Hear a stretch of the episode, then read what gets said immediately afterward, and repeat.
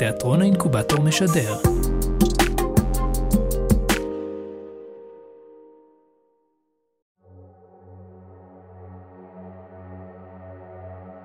בגמרא נכתב כי הבטלה מביאה לידי שעמום, והשעמום מביא לידי חטא. קודקוד כאן ג'ימבו, קבל, אני מזהה גופה על גדר המערכת, תחילת תנועה שלי. תשמעו סיפור! סעיף נפשי הפקות מציגים! הצבא הכי בעולם! סיפורים כלל צה"ליים. זה הסיפור על הפעם ההיא בשירות שהסתכלתי למוות בלבן של העיניים, וכמו רוב מורשת הקרב שלי, גם הוא מתרחש בשנת 2005 בגדוד הרם של חיל התותחנים! לכל מי ששונא מלחמות ולא יודע מה זה חיל התותחנים, הנה ההגדרה הרשמית של חיל התותחנים מתוך האתר הרשמי של צה"ל.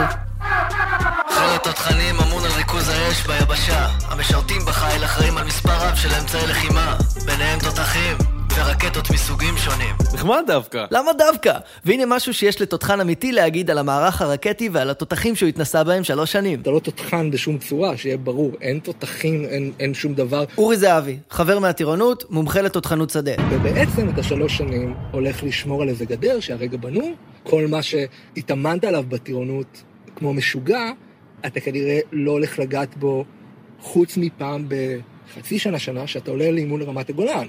מה זה גדר ההפרדה? אה, שטחים וזה, בינינו... גדר המערכת היא מכשול שנבנה על ידי ישראל משנת 2002 למנוע מעבר לא מורשה של פלסטינים לשטחי ישראל. אנשים שחושבים שהגדר שומרת עלינו מכל משמר קוראים לה גדר הביטחון. אנשים שחושבים שהגדר סתם מפלגת בינינו קוראים לה גדר ההפרדה. ולשבת על הגדר אתה אלוף. תודה. שלוש משימות מרכזיות מרכיבות את קו הגדר, והן מה שהמון תותחנים יעשו בשירות שלהם. אז בואו נכיר אותן. המשימה הראשונה, משימת המחסום. לפי האתר הרשמי של צה"ל, תפקידם של המשרתים במחסומים למנוע כניסת מחבלים לשטח ישראל, סיכול פיגועים ומניעת סיוע לארגוני טרור המנסים לפגוע בשלום אזרחי ישראל. בוא נשמע מה יש ללוחמים להגיד על המשימה. זה, זה פשוט הופך אותך לצל של בן אדם, אתה, אתה פשוט רואה זרם בלתי נפסק של אנשים. אתה מצד אחד נשחק בטירוף, כי זה תמיד 8-8 מה שנקרא. זה אדם, לוחם משגר MLRS, רב סמל במילואים. ב-8-8 הוא מתכוון ל-8 שעות שמירה במחסום, ואז 8 שעות מנוחה, וחוזר חלילה. היה תקופה שעשיתי חצי שנה מחסום 8-8, שאתה כבר לא מסוגל להכיל את הסיפורים האנושיים ואת מה שקורה שם, שאתה נהיה כבר מאוד מאוד כהה לאנושיות. אוקיי, אוקיי, ואנחנו ממשיכים לרשימת המשימות בקו גדר. הפילבוקס. פילבוקס היא עמדת תצפית ממוגנת מבטון מזוין. הלוחמים בו שולטים באש על המרחב ולוקחים חלק במערך האיסוף הקרבי. בוא נשמע מה יש ללוחמים לומר. יש שם ריח של זרע וזיעה, הכירו את חגית, לוחמת תותחנים והנהגת המבצעית הראשונה בחיל. קלסטרופובי ועם מלא חיות, ואתה פשוט מת שזה ייגמר גם ככה. סופר סטטי ואתה פשוט עומד ובוהה באותה נקודה שמונה שעות, שלמזלנו מעולם לא קורה שם שום דבר. באמת שפילבוקס זה בין המקומות הכי מטונפים ומדכאים בשירות אוקיי, הצבאי אוקיי, שלך. אוקיי, בוא נלך למשימה השלישית והאחרונה שלנו, הסיור. הסיור הרכוב מתבצע על רכבי שטח 4 על 4 מסוג המר או סופה. עליו להגיע לאיומי חדירה בגדר המערכת ולתפעל את האירוע, לסכל פחה, להוות מענה לוגיסטי לעמדות השונות בגזרה ולהיות כוח אש זמין. בוא נשמע את הלוחמים. ג'יפ מסריח מלוכלך, מלא בשאריות של מנות קרב וחמגשיות וקפה צפוף ולא נוח, וקפוא בלילה, ורותח ביום, כי כמובן שזה לא ממוזג, אבל לפחות אתה, אתה בתנועה, ואתה רואה אנשים ואתה זז, ואתה כאילו קצת יוצא מהשגרה הזו שהיא כאילו המחסום פילבוקס. וגם אני זוכר בערך את אותן חוויות. עם כל הכבוד לטינופת, לקור, לחום ואפילו לסכסוך שכולנו אוהבים לשנוא, השעמום והשגרה היו האויב האמיתי שלנו. הם גם הסיבה שתמיד האמנו ששום דבר לא יכול לקרות, שקווי גדר של תותחנים זה לא באמת קרבי, והאמת שזה עדיין הסיפור שאנחנו מספרים לעצמנו עד היום. גם אם במציאות קצין העיר כמעט הגיע לדפוק למשפחות שלנו בדלת מפעם לפעם. פעם אחת בסיור ירו עלינו, אוקיי? היה שש יריות. וזה היה יריות שלא פגעו בנו, שמענו אותם מרחוק, הקצין פרק, ואז מבחינתי זה היה תחקיר נורא ארוך. אוי, עכשיו יש לי לעשות תחקיר. אבל, אבל זה לא מחזיק אותך ביום-יום. הפעם בשנה, שנתיים, שלוש שקורה משהו, אם לא יותר, לא מחזיק אותך on edge. ואולי זה זה שהמשימות מתוארות כדבר מאוד קרבי מול המציאות שהיא לא סרט קולנוע, ואולי זו הייתה הדרך שלנו להרגיע את עצמנו ולא לפחד, ואם להיות נדיב, אולי זה רק מחזור גיוס נוב 03 של גדוד הרם שסבל ממתח מבצעי רופף. מה שבטוח, כולנו הסכמנו שבקו גדר לא קורה כלום. אבל יום אחד, משהו כן קרה.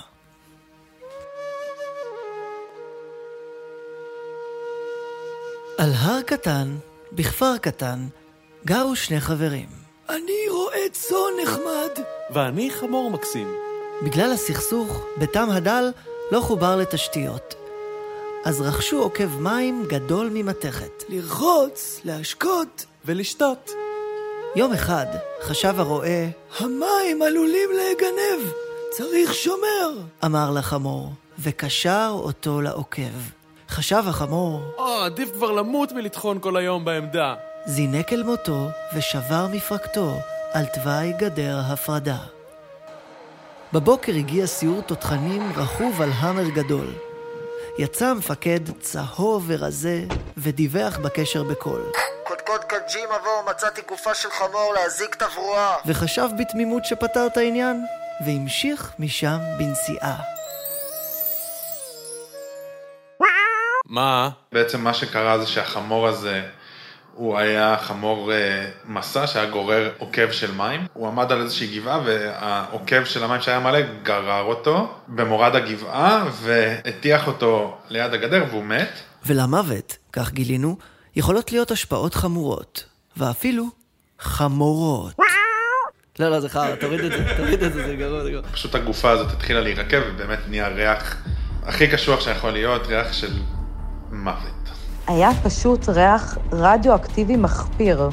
משהו שלא ניתן לתאר במילים בכלל. אוקיי, אז שמישהו יזמין את התברואה, מה הבעיה? מה זה המוזיקה המותחת הזאת? בשביל מה יש לנו מדינה? בשביל מה הקמנו צבא לשמור למדינה אם אין תברואה? התברואה הצה"לית או האזרחית, אף אחד לא היה מוכן ללכת לשם. זה רונן שטיינביל. הוא היה החובש הסוללתי וגם הייתי אחראי על תברואה. זמנים קשים מצריכים גיבור. מי שמטפל בזה באזרחות זה, אתה יודע, לא יודע, תברואנים, עיריות, דברים כאלה. אבל uh, בצבא זה פשוט uh, שירות שהוא לא ממש קיים. כאילו קיים, אבל אתה יודע, כמו בצבא.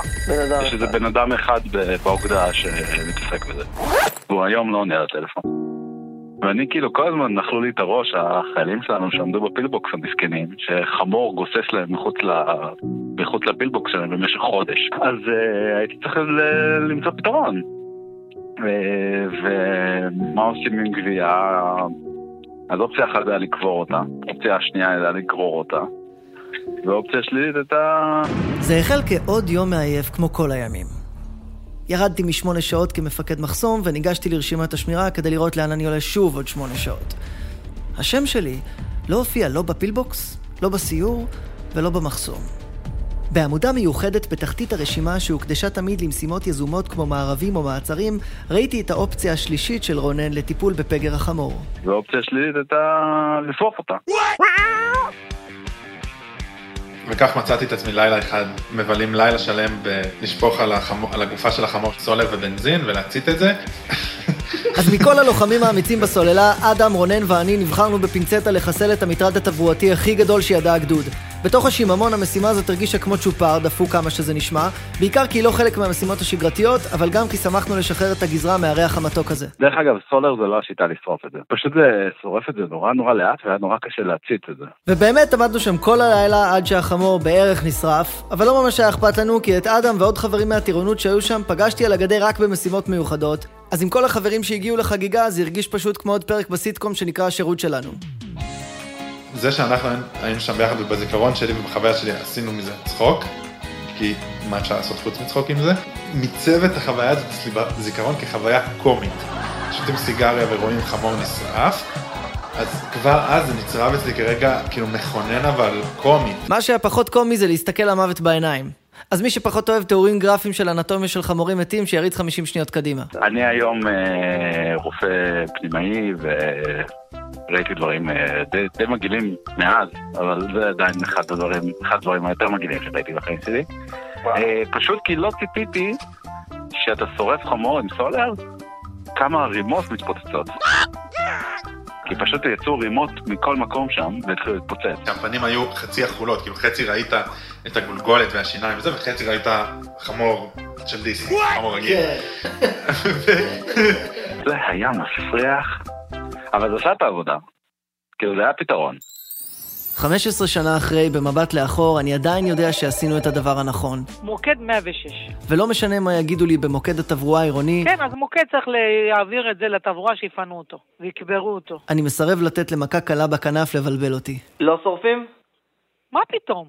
תודה שהאזנתם לצבא הכי בעולם! תודה לאוריה אצבעות שערך את ההסכת וקריין איתי, תודה לאדם, רונן, חגית וזהבי שתרמו מקולם ומזיכרונם, וליפתח ליבוביץ'. בסוף הפרק יהיה את שיר הנושא של הצבא הכי בעולם שמעכשיו יהיה בסוף כל פרק. שר אותו איתי כפיר ממש יפה. ממש! תודה מיוחדת לתיאטרון האינקובטור, שהוא מעיין התקציב הבלתי נדלה שמפעפע בשורשי היצירה שלנו. לפני שניפרד עם הפקת לקחים של אדם, אנחנו רוצים לספר לכם על עמותה בשם Save Haven for Donkeys, שמאפשרת לכם לאמץ חמור באופן וירטואלי ולתת לחמורים שהמזל לא שפר עליהם חיים טובים יותר.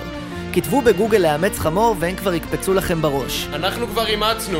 אני חושב שהפער עצום בין מה שמנסים להגדיר לך כמשימה שלך, שהיא חשובה, ואתה מגן, ואתה שומר, ואתה... כל האתוס הזה מתנפץ על קרקע המציאות.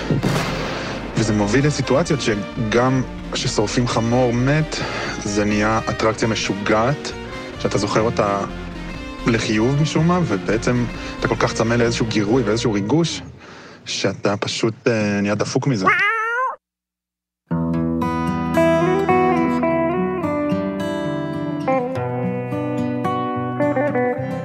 ש"ג באבט"ש, חונק את הנחש, עוד יום בצבא, הכי בעולם, ברדיו מלחמה, נפלה עליו אשמה, ואם הוא יתחצף הוא יעלה משפט פזם.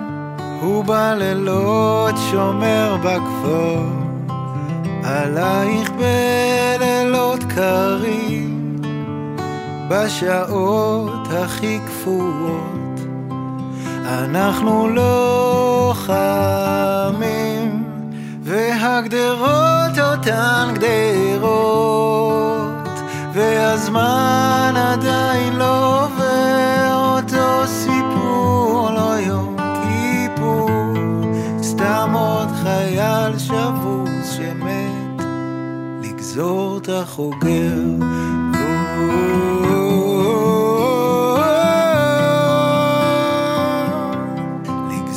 את החוגר.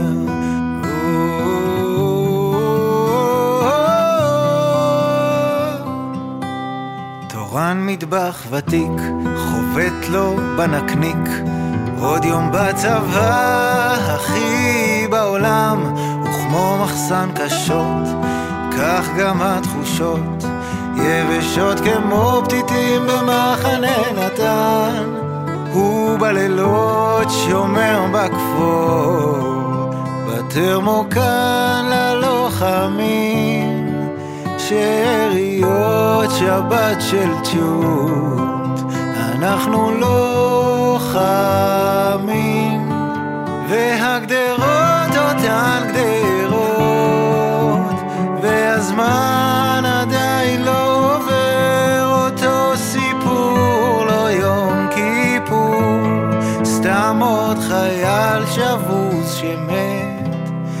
למצוא אותך הוגן.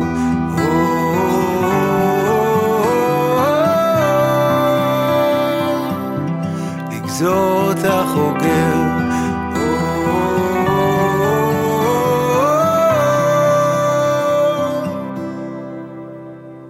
באת בעולם